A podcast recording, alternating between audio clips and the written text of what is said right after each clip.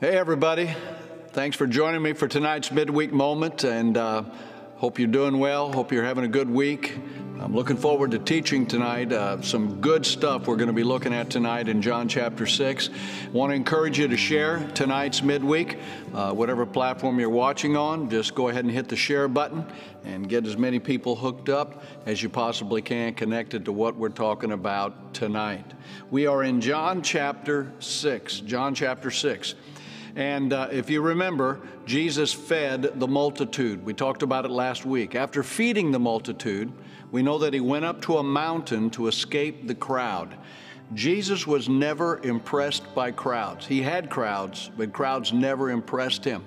We know in the seventeenth verse of John chapter six that his disciples got in a boat and they sailed to Capernaum. Uh, they did that without Jesus because he was still up in the mountain. In the twenty-first verse of John chapter six, a storm came up, and obviously they were afraid. They were struggling in the boat out in the middle of, uh, of the Sea of Galilee, and Jesus walked out onto the water. You remember the story. He walked out onto the water, scared the daylights out of them, and then Peter said, "Hey, Lord, if that's you, ask me to come out and walk with you. That looks like fun." So Peter got out of the boat, and we know the story. He sank. Jesus reached down, pulled him up, rescued him. They got in the boat. He talked to Peter about his lack of faith or wavering faith. And then Jesus calmed the storm and got them to the shore. Now, after they had gotten to the shore, crowds accumulated again, and they were waiting for him. And they started asking him questions. Started asking him questions. You know, when I think of this story, I think about Uh, the movie back in nineteen ninety-two called A Few Good Men. And in that movie, A Few Good Men, uh, one of the greatest lines in motion picture, certainly modern motion picture history, uh, was the truth. You can handle the truth. I don't know if you saw that movie or not, but two great actors were in the movie. Uh, there was Tom Cruise, who played a, a military uh, attorney or lawyer. And then there was Jack Nicholson, who was a colonel, and he was on trial. And the conversation in the movie went something like this. Cruise asked, "Did you order the code red?" And immediately the judge said, "You don't have to answer that question." And then Jack Nicholson said, "I'll answer the question. You want answers?" And then Cruise said, "Yes, I think I'm entitled." And then Jack Nicholson responded and said, "You want answers?" Cruise said, "I want the truth." And then Jack Nicholson said this famous statement, "You want the truth? You can't handle the truth." Well, here in this story in John chapter six, we're going to read about questions. They asked Jesus questions, and Jesus gave them the truth, but I don't think they were able to handle it. So let's look at the first question, all right? First question, chapter six, verse number twenty-five. When they found him on the other side of the sea, they said to him, "Rabbi, when did you get here?" Now, he could have said, "Hey, I got here about twenty minutes ago. I got here forty-five minutes ago. You know, I saw my guys struggling out there in the Sea of Galilee, and so I decided to walk out on the water, calm down the storm, got them safely to the other side." But that's not how he answered. He answered their question with a statement. And we read that statement in verse number twenty-six. Verse number twenty-six, Jesus answered them and said, "Truly, truly, I say to you, you seek me not because you saw signs, but because you ate of the loaves and were filled." In other words, I know why you're seeking me. I know why you showed up here in a big crowd, because I fed you when you were hungry. You see, they, like the people today, want Jesus to feed them, want Jesus to provide a job, want Jesus to give us a raise, want Jesus to give us a new car, want Jesus to protect us and provide for us or heal us, but they really weren't interested in him being their Lord and their Savior. So he said, "I know why you're here. You're here because you were hungry, and I fed you natural food." Now, look at verse number twenty-seven. In the twenty-seventh verse, it says, "Do not work for the food which perishes." Jesus said, "But for the food which endures for eternal or to eternal life, which the Son of Man will give to you. For on him the Father God has set his seal. So Jesus is giving them truth. He was saying, you're listening to my teaching or not listening to my teaching. Apparently you're not, because you're again consumed with natural food. You're consumed with material things. You're consumed with the miracles that I'm doing. And yet I'm offering you eternal life. I'm offering you forgiveness. I'm offering you, through me, a relationship with God the Father. Now notice here that he called himself Son of Man, Son of Man.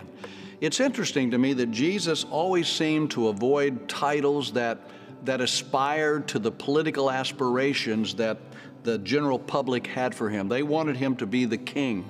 They wanted him to be an earthly king that overthrew uh, the Roman government. And Jesus never came for that. He was never into that. So he avoided those kind of titles, but he does call himself the Son of God, or the Son of Man. And then God the Father, he said, set his seal. That's so important, a seal. A seal in biblical times was a sign of ownership or authenticity.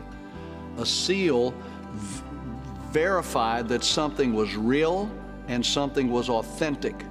And he was referring, I believe, to the statement that was uttered from heaven when he was baptized in the Jordan River. Do you remember when John baptized him, the voice came from heaven, and God the Father said, "This is my beloved Son in whom I'm well pleased"? It was at that moment that, that God put his seal on Jesus.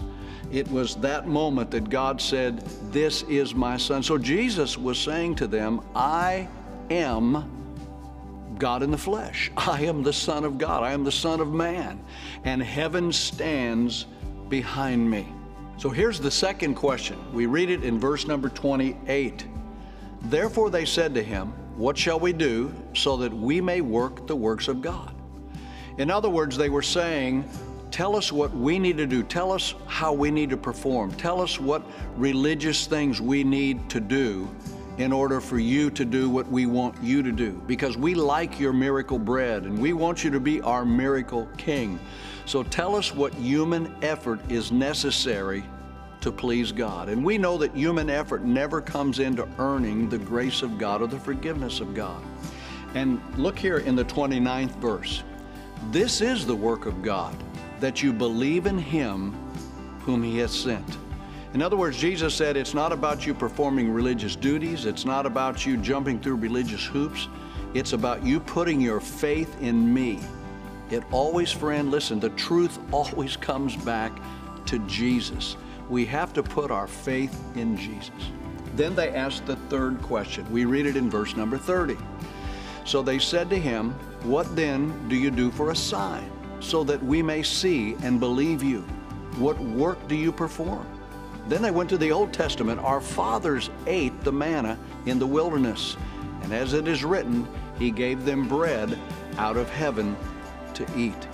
So they talk about this. They go back to the event in the Old Testament when God gave manna to the children of Israel, and look at his answer in verse number thirty-two. Jesus said to them, "Truly, truly, I say to you, it is not Moses who has given you the bread out of heaven, but it is my Father who gives you the true bread of heaven." In other words, yes, it's about bread, but it's not about natural bread. It's about spiritual bread. And then the fourth question, verse number thirty-four. They said to him, "Lord, always give us this bread." In other words, Lord, that sounds good. Can you always give us this bread? This, I mean, how about every day? Can you provide this for us? And Jesus said in verse number thirty-five, here is the truth, folks, verse thirty-five. He said to them, "I am the bread of life, and he who comes to me will not hunger, and he who believes in me will never thirst." So Jesus is telling them, I am the bread of life. It's not about natural bread. It's not about natural water. It's not about the things that I can do for you physically. Yes, I can handle that stuff. But ultimately, it's about you putting your faith in me. He gave them the truth, and they couldn't handle the truth. And you know why I know that? because in the sixty-sixth verse, it tells us many left him and followed him no more. Answer the question, Jesus. We want the truth. Hey, he gave them the truth. He answered the questions, and they couldn't handle the truth. My friend, the truth is he died for you and me. The truth is he came to give us life and life more abundantly. The truth is that it's not about the natural things. Yes, we have to have natural things, but ultimately it's us taking Jesus as the bread of life who gives us eternal life. I don't know what your relationship is with Jesus. Maybe you have one, maybe you don't, but we are here to help you. We are here to encourage you, and my prayer for you this week is that you will put your faith in Jesus Christ. That is the truth that sets you free. I'll see you next time. Have a great week.